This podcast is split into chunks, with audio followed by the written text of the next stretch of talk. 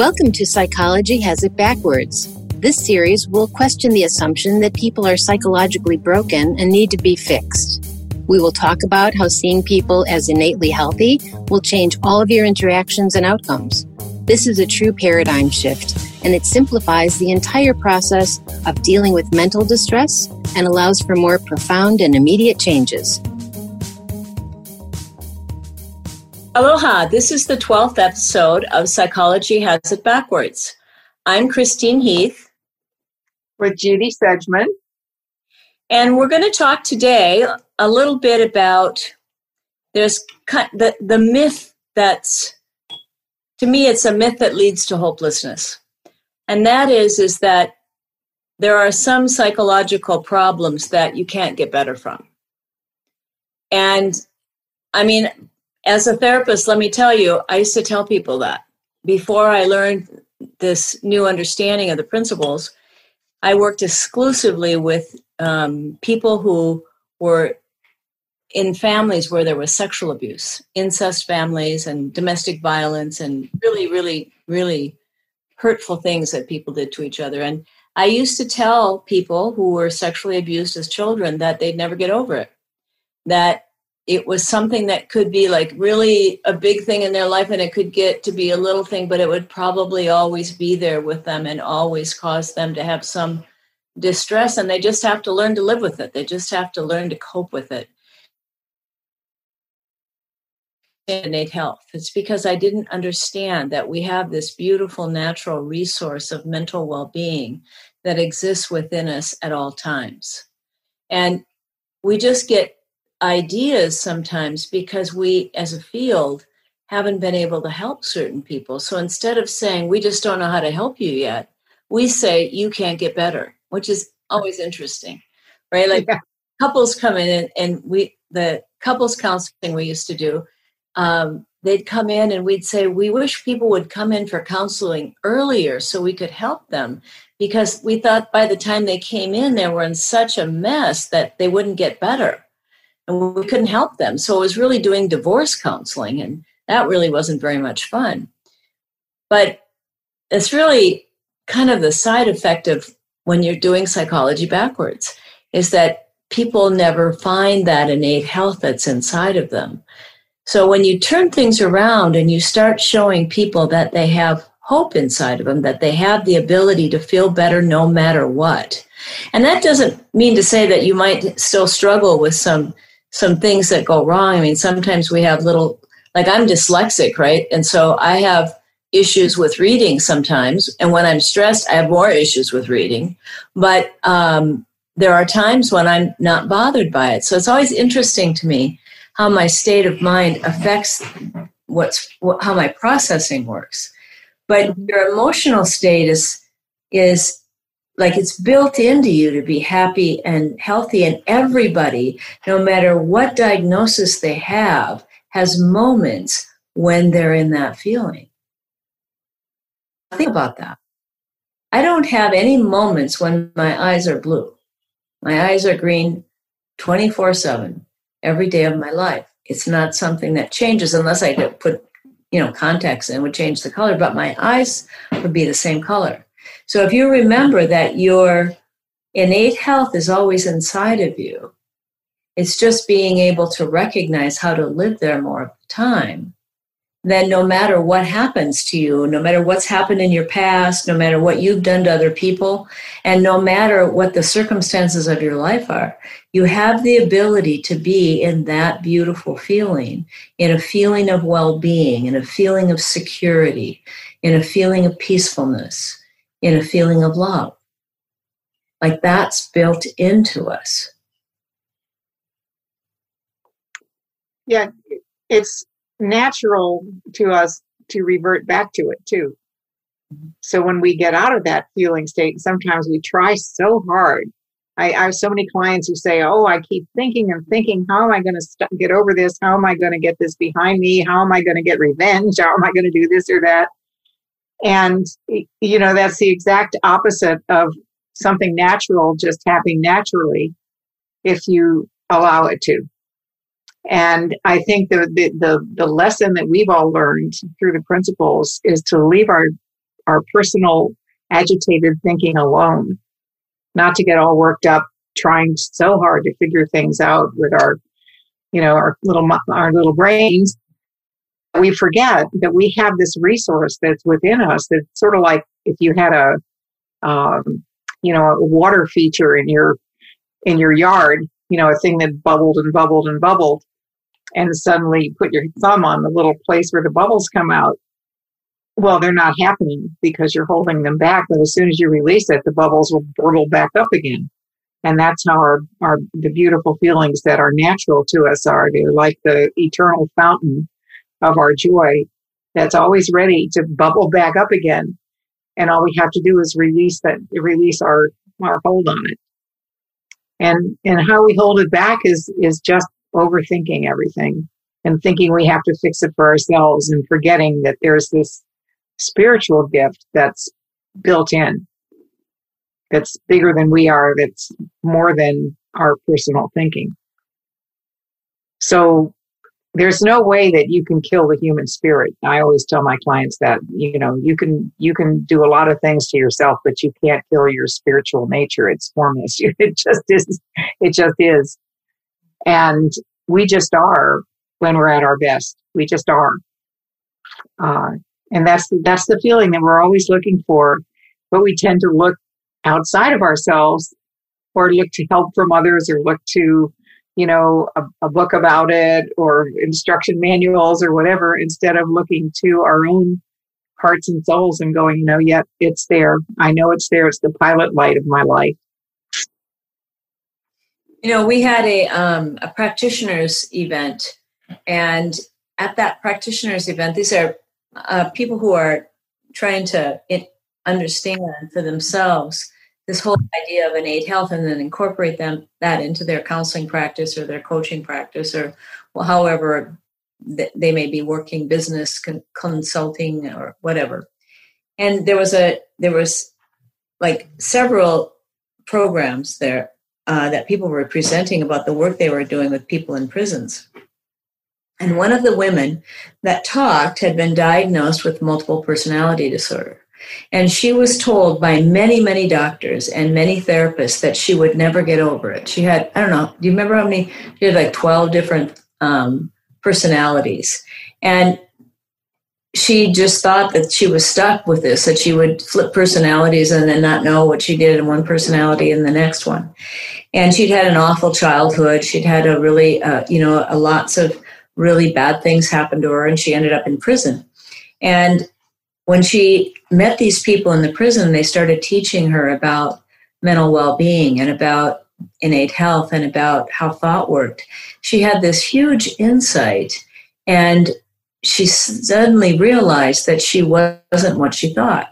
And then she saw that all of those personalities were her way of dealing with the insecurity that she was feeling that there was so much trauma and and um, bad things happening around her that the best idea she came up with to deal with it was to become somebody else and literally create a whole nother way of thinking and being in her body.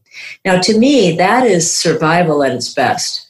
Like mm-hmm. how, how to really know that that my suffering has something to do with my thinking so i'm going to change and create a different personality now, if you don't understand that, it looks like there's something biological that's happening that people shift when they're stressed into different personalities. But what does that mean? All that means is that you're changing how you think about yourself.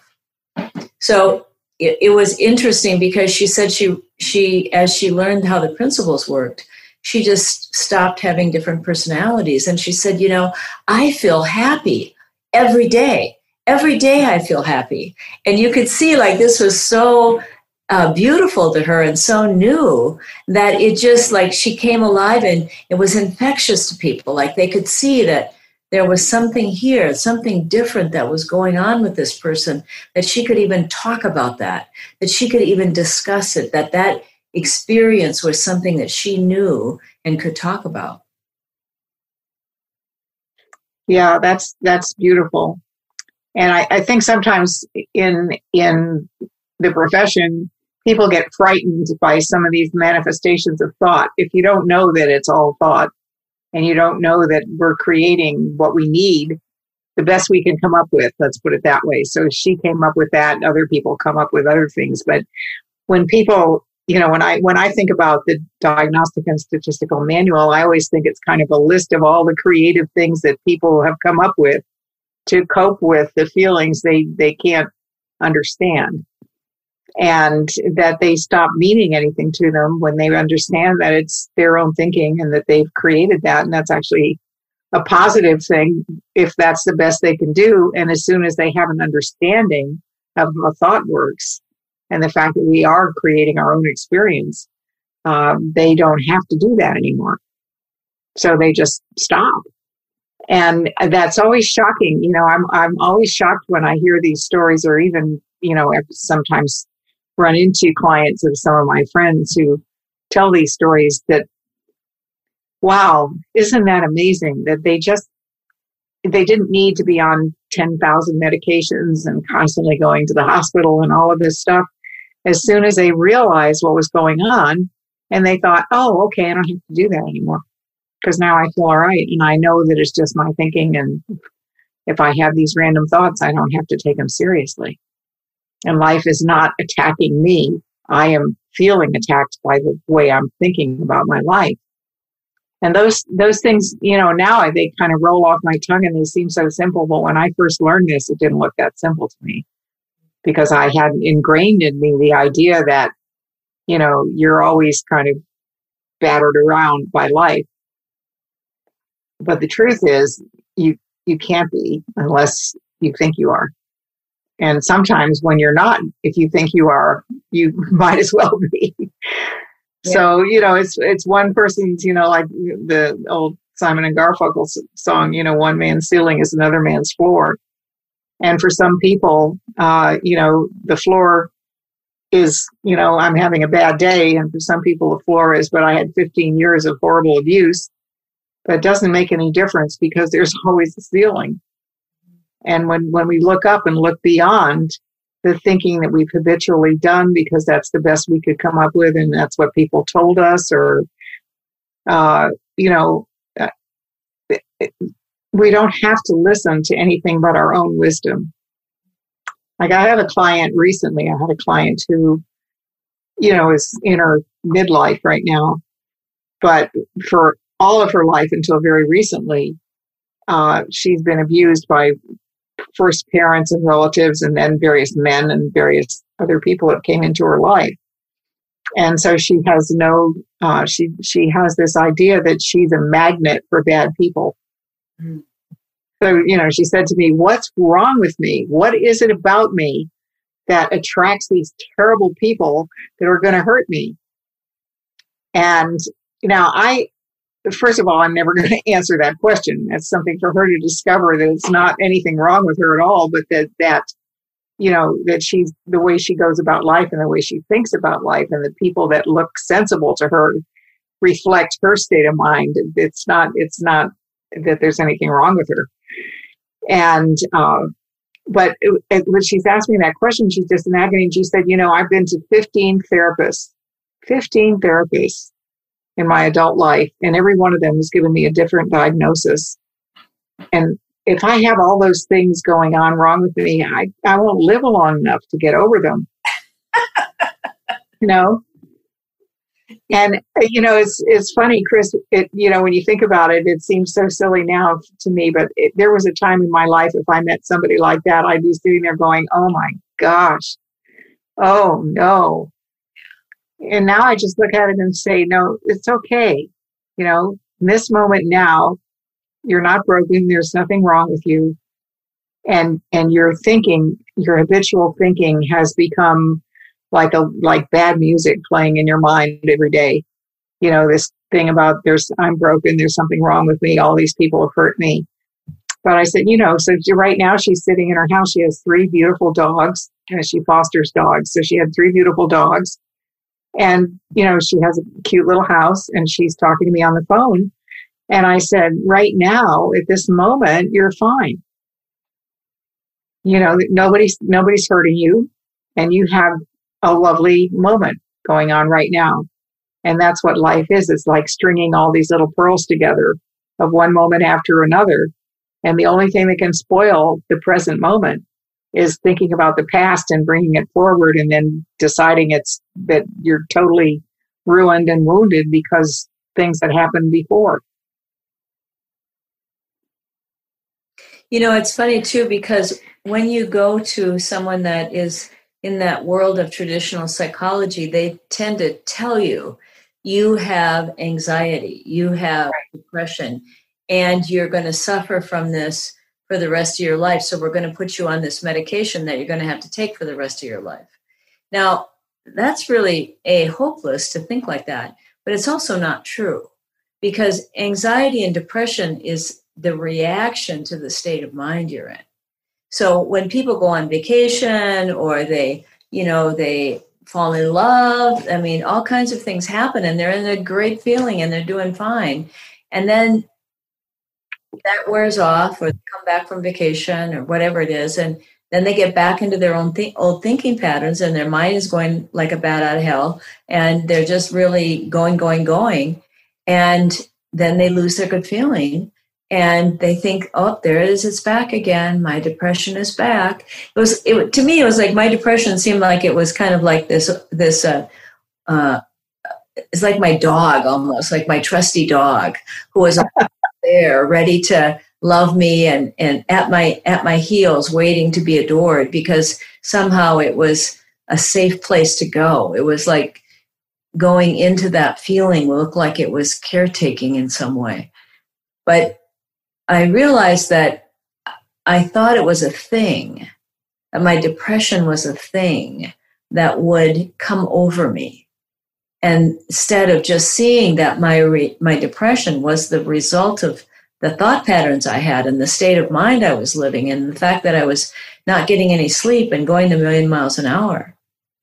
And so when clients come in now, they they come in and they say, "Well, I've got uh, it's my depression or my anxiety," and getting them off of that once they've been told that is can be really difficult because people really get attached to being sick and what, what I would like you to hear from this is that you really want to be attached to being healthy, that being sick and suffering will come and go, but your health will always come back. Focus on that. Don't focus on the times that you're not there because the more you grow those moments, and the more of those moments of mental health you have, the less moments of suffering you're going to have.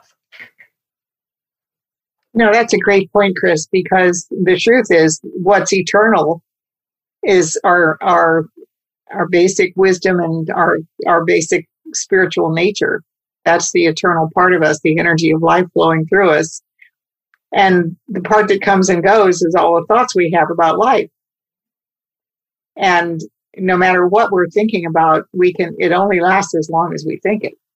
Mm-hmm. But you're right. When people get in the habit of thinking it over and over again, or thinking more about it every time it comes to mind, or thinking about all of its relatives every time it comes to mind, uh, it starts looking like it's a thing, like it's our life. It's the way it is. But the way it truly is, honestly, is that we're born with this gift, this beautiful gift of innate health. And if you ever look at a newborn baby, you see it you know, I, everybody can say, "Oh yeah, babies, they're always happy," but what do they know? You know, well, that's the point, is they don't, they're not attached to their thinking yet. But that's that's the natural state. That's that's what's natural to us, and then we have this other gift to think anything we want, and that's the power of thought. So we can think anything. We can I always tell, you know, teenage clients, you know, if you want to take all this horrible stuff you're thinking and write it down, you could be Stephen King. You could make a fortune writing horror novels, you know, but still you're making it up. You know, you can either make it up and make it your life and take it seriously and make it overwhelming to you, or you can make it up and go, man, that's a good story. I could sell that, you know, and start to realize that it's transitory. You know, if you you can forget about it, you can write it down, or you can keep bringing it up. But it's all within your power. And it's also within your power to turn your back on it and go, that's not how I want to spend my time. And, and that's actually kind of what happens when you when you find your health and you settle in there. Your past feels like it was a movie you went to. Yeah. Like you don't have that personal connection to it. Whereas when you're kind of analyzing why you are the way you are and going over your past and your trauma, it's all right now. It feels like it's happening right now. It's still with you. It's like this ghost that continues to haunt you. Mm-hmm. And I think that, that was the most wonderful thing was to see that my past was just what it was. And, and a lot of what I thought about my past wasn't even true. Like I made up a lot of stuff as I, as I got older, my siblings would tell me stories about myself. And I was like, well, that didn't happen. And they go, oh, we just told you that because we didn't want you to be upset. I was like, what? The whole truth is not true. You were telling me stories. So, you know, it's like, it's just recognizing there's beautiful things in our past too. And there's bad things in our past. And they're all, once you get to that place where you see that it's just thought, it's not it's not a control of you. It's right. something that happened in your life. It doesn't yeah. mean anything about you. But making it mean something about you, then you carry it with you through time, moment to moment, and it distorts what you see in your daily life. So life looks depressing when you're looking at it through that that those thoughts. It just creates a lens, really, that you're looking at life like a pair of glasses that are uh, yeah. not right for you anymore. Yeah, so g- give yourself an opportunity to really um, think about the importance of the present moment versus the past. You know, when whenever you get caught up in the past, it's almost like you have to look around and go, "Well, wait a minute, none of that is happening now. I'm here now." You know, sometimes sometimes you can get so caught up in it you even forget where you are. You know, you're kind of like living in this story but just to you know to be able I, for me i know when i first got involved in this because i had a lot of thinking going on it wasn't necessarily about the distant past it was about you know the client that yelled at me 10 minutes ago but doesn't make any difference. And i found if i just stepped outside for a minute my office was in florida so any time of year i could step outside. If i just stepped outside for a minute and looked at the flowers that were growing around the building or just took a look at the sky and just cut, sort of pull myself back to now, um, it would just look silly to to waste my time thinking about that. It would just it would take it it would take its place where it belongs. That was that was then, and this is now. And it, it I know that sounds like a technique or sounds silly, but really everybody has their own way of doing that. Like I have one client who says, "Yeah, I knit." You know that always I I love knitting and it's kind of automatic and everything, but I can feel this create this creation taking shape under my hands and it brings me into the present moment. I don't know what quite what it's going to look like yet, but I know where I'm going with it. And it's future directed. Yeah, I never thought of knitting as future directed, but to her that was very meaningful. Yeah. And I, I really, I honestly believe that that's our health asserting itself. As soon as we have a moment of quiet, just a moment where we just let let our minds rest, just let that stuff simmer down, so to speak, uh, you know, our, our health pops back for us and says, okay, in the present moment, you're fine. You're okay now. And, you know, the funny part about it is in, in the present moment, if we're not fine, we always know what to do. You know, if you're in the middle of something, like, you know, let's say uh, you have a fender bender or something, you, you know, you don't freak out. You know, it's like you freak out afterwards when you think about it, but the time, you just know what to do. And we forget that. We forget that even even at the worst of times, people found ways. You wouldn't be here if you hadn't. And you're fine. You got through it. It's over. Yeah, it's times when there's really something wrong or something that is that is a problem, you know, like a car accident or something.